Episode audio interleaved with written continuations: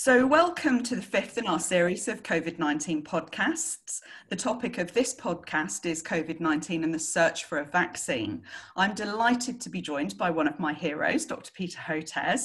Peter is a scientist, a paediatrician, and an advocate in global health, vaccinology, and neglected tropical diseases. He's founding dean of the National School of Tropical Medicine at Baylor College of Medicine and director of Texas Children's Hospital Center for Vaccine Development. That's just a snapshot of his many accomplishments and the work that he does. Added to that, Peter's one of America's leading scientists in terms of vaccines and oversees a team of researchers that are working on not one, but two COVID 19 vaccines. Peter, thank you so much for joining me. How are you today? I'm good, thank you. It's uh, so good to see you again, uh, Eva, even if it's virtually. Right, Liverpool feels like a long time ago. It really does. It really does. Uh, back that was pre pre apocalypse. Right, absolutely. Um, the US has been particularly hard hit. Um, how are your colleagues in healthcare coping with the COVID 19 pandemic? No, I think it varies on what part of the country that you're in. I have a lot of uh, former medical students who are now residents, uh, resident physicians, uh, house staff as we call them, and uh, junior faculty at the various medical centers in New York. And it's very tough. You know, they're just overwhelmed with sick patients. It's starting to go down now, but it's been really challenging and very stressful.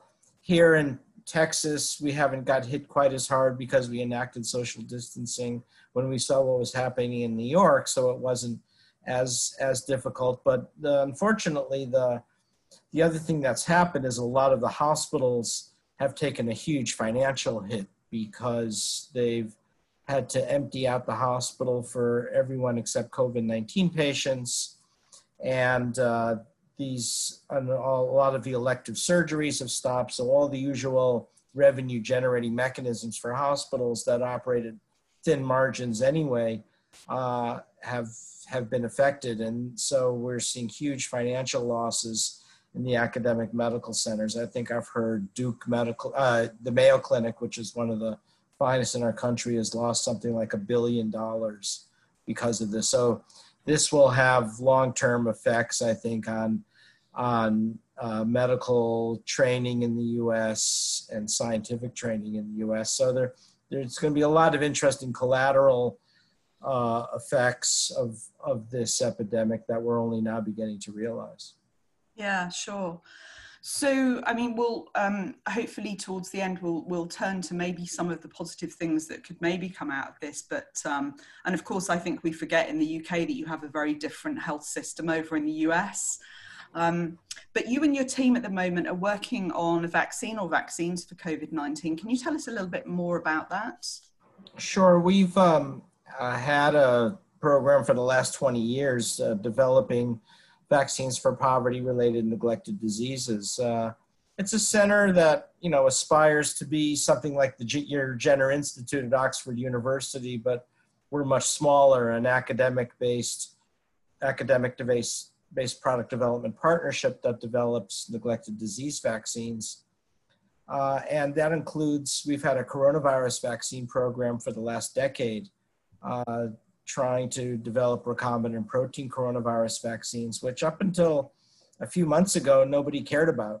and then all of a sudden the world seems to have changed a bit and suddenly they've become more interested. So we have two vaccines that we're, we've, we're developing that we're trying to move into clinical trials, one which is ready to go for uh, clinical trials, hopefully later in this year. And, uh, and then one to follow on that. It's a more traditional technology than uh, some of the others. It's the same technology that's used to make the recombinant protein hepatitis B vaccine that's uh, that's used all around the world. And one of the advantages because it's a low cost technology and one that is made a technology like hepatitis B that's done locally, made locally, produced locally in India, Brazil, elsewhere. We think this is well suited to become a global health vaccine. Uh, so we're quite excited. And that's all, all of our vaccines are made as affordable, low cost global health vaccines. And maybe this will be uh, one of them as well, because we're quite concerned about this virus now. It's already moving into Brazil and Ecuador, causing a lot of damage in the crowded urban favelas, the urban slums of uh, uh, many of these cities. And we're worried about what happens later in the year as a, if and when it goes into India and Bangladesh and Africa, who's going to make that vaccine? So we hope we, we can position ourselves to make a contribution on that front. Oh, right. That that's so important. I think um, we've become so much more aware of uh, people who are often working behind the scenes um, on on you know in science and in, in research um, than we ever have been before. Um, so, what does your daily day look like? What's your daily routine consist of? Well, we have a group of scientists that are in the labs now. All all the labs have been closed for a couple of months due to COVID 19, with the exception of those that are working on COVID 19 technologies. And ours is one of them in our Texas Medical Center. So we have had a group of scientists in the lab. I've tried to avoid a lot of people contacts because I am over the age of 60 and trying to do. No, I don't believe distancing. it. Oh, yeah. It's uh, 62 this uh, May and so trying to you know keep that social distancing uh, so that means i'm pretty much doing this all from home uh, through zoom and skype and so here with with my wife anne and my special needs adult daughter rachel and we've spoken about rachel in the past because of the whole uh, fighting the anti-vaccine movement in the book vaccines did not cause rachel rachel's autism so rachel's with us and the cat's with us and my other adult kids are scattered about the country. But uh, so it's that's been a little bit lonely not seeing the other adult kids. So basically, my morning is I wake up really early on mostly on teleconferences, Zoom calls, nonstop because we're trying to move this vaccine into clinical trials. We we've just embarked on a new partnership with PATH, P-A-T-H, which is important because they led the, the development of the meningococcal A vaccine for Africa and um, the um, malaria vaccine. Uh, so now we have this partnership for a global health vaccine. So a lot of calls with them and with you know the groups that will be helping us with clinical trials, et cetera. And then you know we still have to raise money for it also. So uh, you, you wouldn't think in this terrible time I'd still be struggling to raise money for a COVID 19 vaccine, but we're doing that. And so it's a combination of federal support and private support and really interesting sources of private support. My, my favorite one is uh, Tito's Vodka has given us $1 million. So the important wow. take is whenever uh, your listeners or viewers order a vodka drink, make they need to make certain it's with Tito's Vodka. Oh, um, amazing! Maybe someone else is. Maybe someone then, else listening to this and, who can help.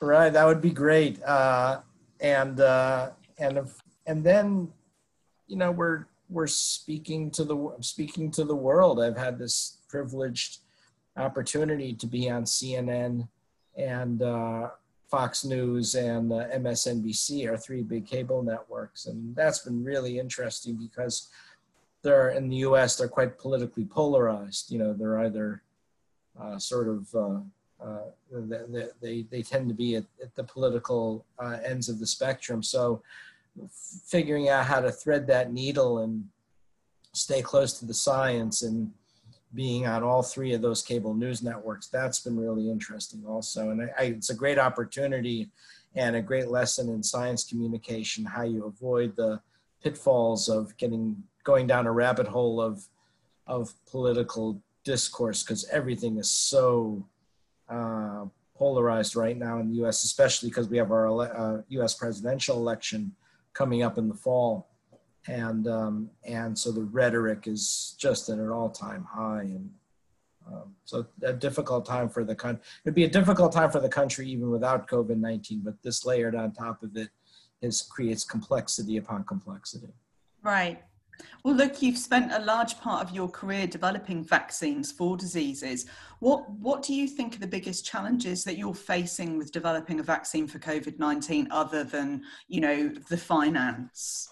Yeah, I think you know the actual uh, scientific challenge of making a COVID nineteen vaccine is is actually not that daunting. Uh, this is a relatively straightforward. Uh, uh, Carl Zimmer in the New York Times wrote that uh, this is a clumsy virus, and in the sense that it's not very clever in terms of antigenic shifts and antigenic variations. It's a relatively straightforward problem of inducing an immune response to the spike protein of the virus. If you've ever looked at what this cartoon of what the virus looks like, it's a donut with a piece of RNA stuck in the middle, and then there's uh, these spike proteins all around it. You need to create an immune response against the spike protein to neutralize it, that is, prevent it from binding to the host receptor. So it's a pretty classic problem in virology. Uh, and it's a matter of inducing immunity. So it's a matter of what's the best way to do it. We, we're taking a recombinant protein vaccine approach. My, my colleague Adrian Hill at, at, and his team at Jenner Institute is using an adenovirus-based vector platform. Then there's RNA vaccines and DNA vaccines and inactivated virus vaccines. And, and it's likely that multiple technologies will ultimately work after tweaking it a bit. The problem is it's trying to do this in the middle of a pandemic is, is tough because you need time. You need time to optimize the vaccine and you need time to show that it actually works in human trials, uh, that, it, that it's effective in preventing uh, the and preventing people from getting sick and also that it's safe and doesn't give you any untoward safety signal. And it's that's the hard part to rush. And you know, so we think it'll take about a year once phase three clinical trial starts sometime over the summer for the first vaccine in the U.S. So we're probably looking at you know the towards the end of next year, 2021 at the earliest, before the vaccine will be rolled out uh, in order to give that adequate time for for safety and efficacy. Right. I mean, uh, so a lot of people who'll be listening to this are professionals, scientists, researchers, but a lot of people will be lay people as well. And it might be useful to just give a really kind of brief overview of what the process is for developing a vaccine. We've got the science, and as you say, we've got the, the human um, clinical trials, which presumably come up, obviously come after um, animal model trials. Um, what, what does that look like in brief, that, that process? Well, well, you know, we're in a little bit different position because we've had a coronavirus program for the last decade, and we learned over that time that it's it is indeed the spike protein that needs to be targeted, and so we've been uh, doing uh, quite a lot of experimental studies in uh, lab animals, mostly in, in, a mouse model of coronavirus infections, a transgenic mouse model with that's been that we have the human ACE2 receptor uh, in there. And we've uh, really experimented around with a number of different constructs of our vaccine to identify one that gives the maximal protection and the one that uh, seems to be the safest and not causing this any kind of what we sometimes refer to as immune enhancement or immunopathology where you can make things worse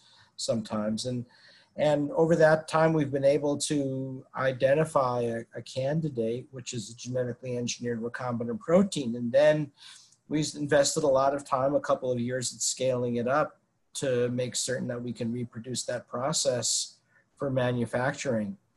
Uh, and then it's from there, once you have a vaccine that you're enthusiastic about, you work with a team that can help you file what's called an IND, an investigational new drug application to the regulators. In our case, in the United States, it's the US Food and Drug Administration preparing those dossiers, which are uh, which is a big stack of paper uh, that uh, you know explains every step of the process that you've used in making it, uh, all of your lab animal data, uh, put into a certain form uh, where you can trace the origin of all the experiments and all the reagents used. And then once that goes to the regulators, they have it for a period of time. And sometimes they, the, the way it works in the US is the default plan is if you don't hear from them, you're good to go. You start the clinical trials. But they have, they reserve the right if they see something that they're uncertain about to put you on clinical hold to either answer additional questions or request additional experiments. And then you start moving into what are called phase one trials for healthy adult volunteers to uh, inject them with the vaccine and making certain that nothing untoward happens. at that point. If that looks good, you do some expanded safety studies in different populations, and then you start getting a, a sense if you're doing it in an area where transmission is underway, whether those you're vaccinating seem to not be getting the infection like the control your control population.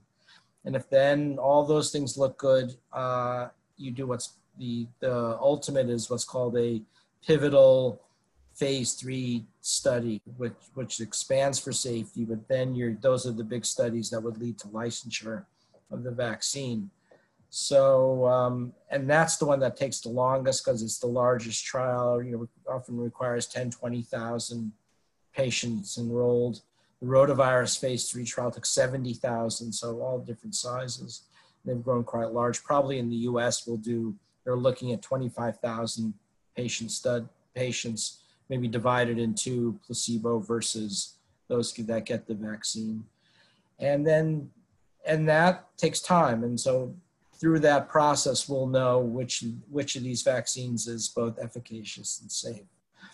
And, and likely there'll be multiple vaccines that meet, meet that profile. And, and that may be important because if you're trying to manufacture for a country as large as the United States, that's hundreds of millions of doses and maybe not any single technology can do that.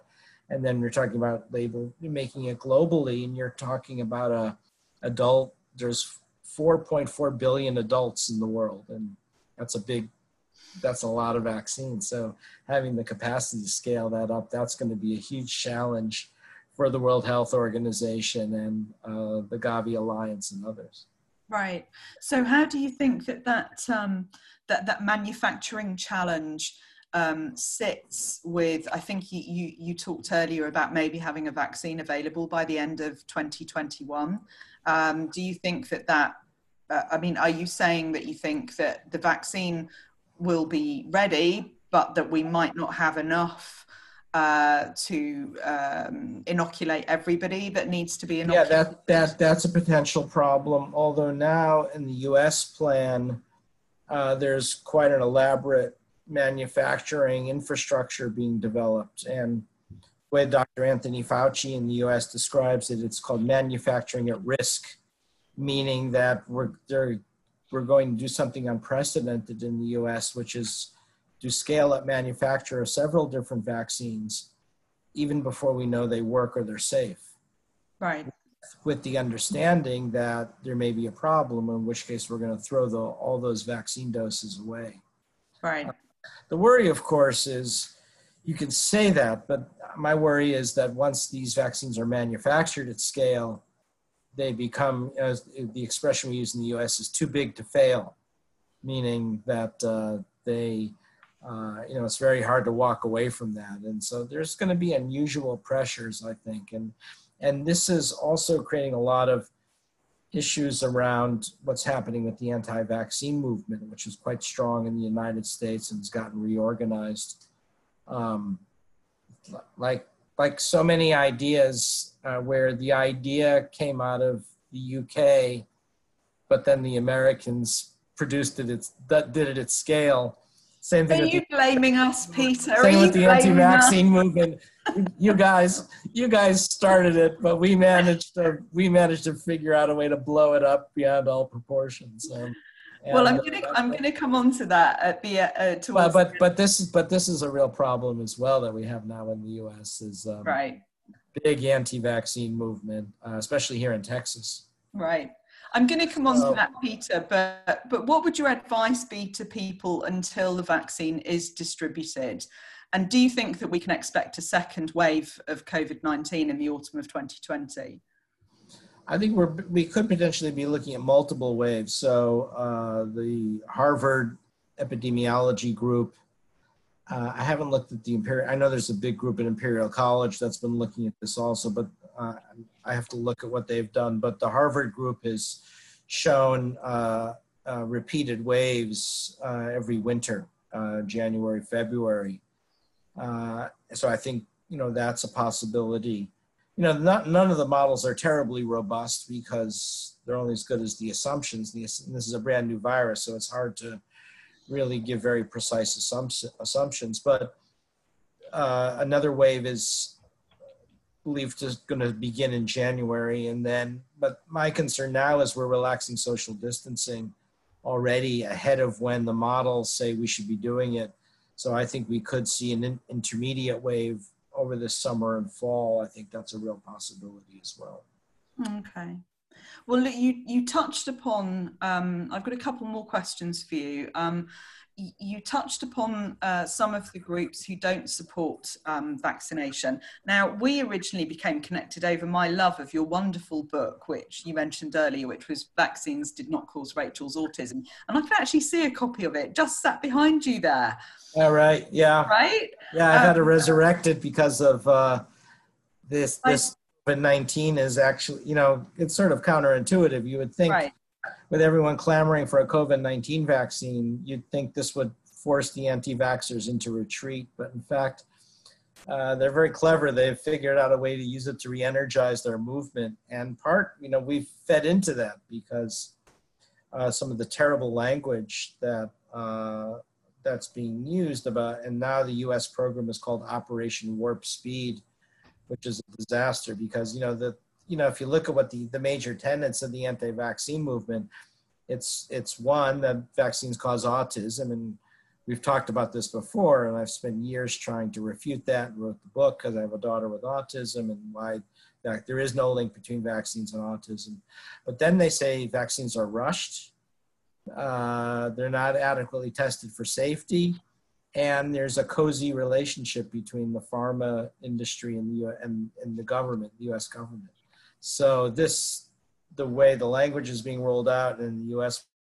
Called, they're calling it Operation Warp Speed. It's really created a nightmare scenario where the anti-vaccine movement is now completely re-energized, and we've we've created version 2.0, uh, and um, and now they're going after Dr. Fauci and Bill Gates, and and I have a new title now. This is uh, they now referred to me as the OG villain. And apparently, it's a rap album uh, that OG refers to the original gangster. So I am the no. so I am the original gangster villain. Villain. So I have that going for me. So.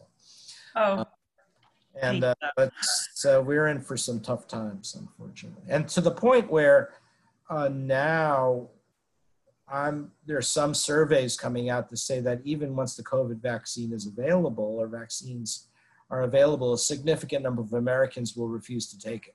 Right. And now we're working on a, vaccine modeling exercise with a group that was at Johns Hopkins. Now they've moved to City University of New York to the where we think there's a possibility that so many Americans may opt out of the COVID 19 vaccine because of this awful movement that we will not be able to achieve herd immunity with the vaccine. So the vaccine won't even work because of the anti-vaccine movement. So I've been pushing very hard on the White House and the National Institutes of Health to say, guys, we need to come up with a, a message here and a communications plan. Otherwise, this is going to go very badly. Right. We we know that there's a faction. We know that there's a minority of people who are very vocal. For those people that are sat on the fence, what you know, in terms of vaccination, um, you know, let's be positive. Let's use this as an opportunity to educate people. You know, where can people go? What should they do for more information to make an informed decision? Well, um, there are a number of different organizations that have put out uh, material. Uh, there's, of course, this U.S. Centers for Disease Control side. Public Health England has a, has a lot of good uh, information. There's vaccines.gov in the U.S. There's uh, several of the private organizations. Uh, the Children's Hospital of Philadelphia has a vaccine education center. There's Vaccinate Your Family. Uh, there, there, there's a few of them. But we also feel that just putting out positive messages may not be adequate. And now uh, Richard Horton from the Lancet has charged us with creating a vaccine commission uh, for vaccine hesitancy in the US.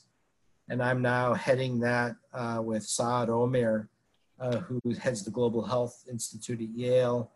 And we have a really good group uh, here in, in the US to address this. Chelsea Clinton has joined on with this. And So to really do a deep dive in figuring out how we can counter this and in an innovative and interesting ways, not just the usual things of refining our message. I think we have to be more proactive than that because the anti-vaccine movement is just uh, is just continues to grow in strength.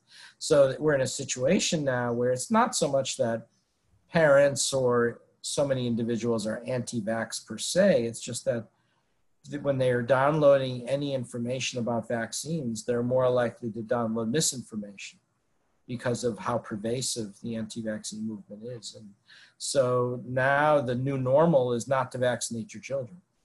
Uh, and on top of that, we have the situation where the mismessaging coming out of the pharma companies and the biotechs over COVID 19 vaccines, the Operation Warp Speed metaphor, which is a disaster. And then we also have the fact that uh, we just got some new numbers out from the Centers for Disease Control, and they have found that once we started emergency orders in for social distancing, of course, parents stopped bringing their children into the pediatrician. So we, we now have had historic declines in measles vaccination coverage. So I'm quite worried about measles resurfacing very soon.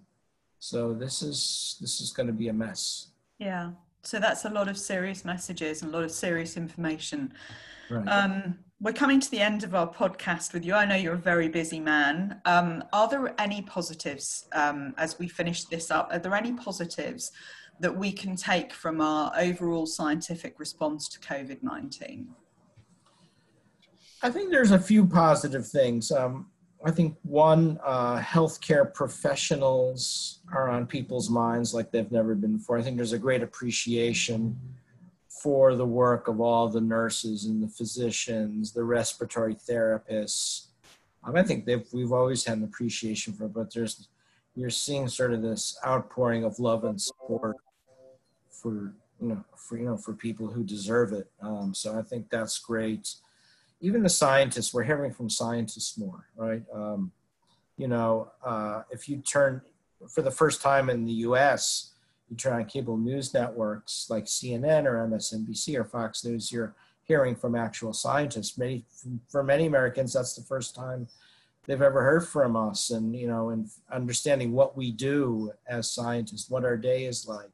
And that's why podcasts like this are so important. Uh, um, you know, Hill is now a no, well-known name in the UK, as, as it should be, and as his colleagues should be, or you know the other Oxford professors, and you know people know about the Wellcome Trust and who Jeremy Farrar is, and uh, and that's the way it should be, and I think that that's a positive message. Mm.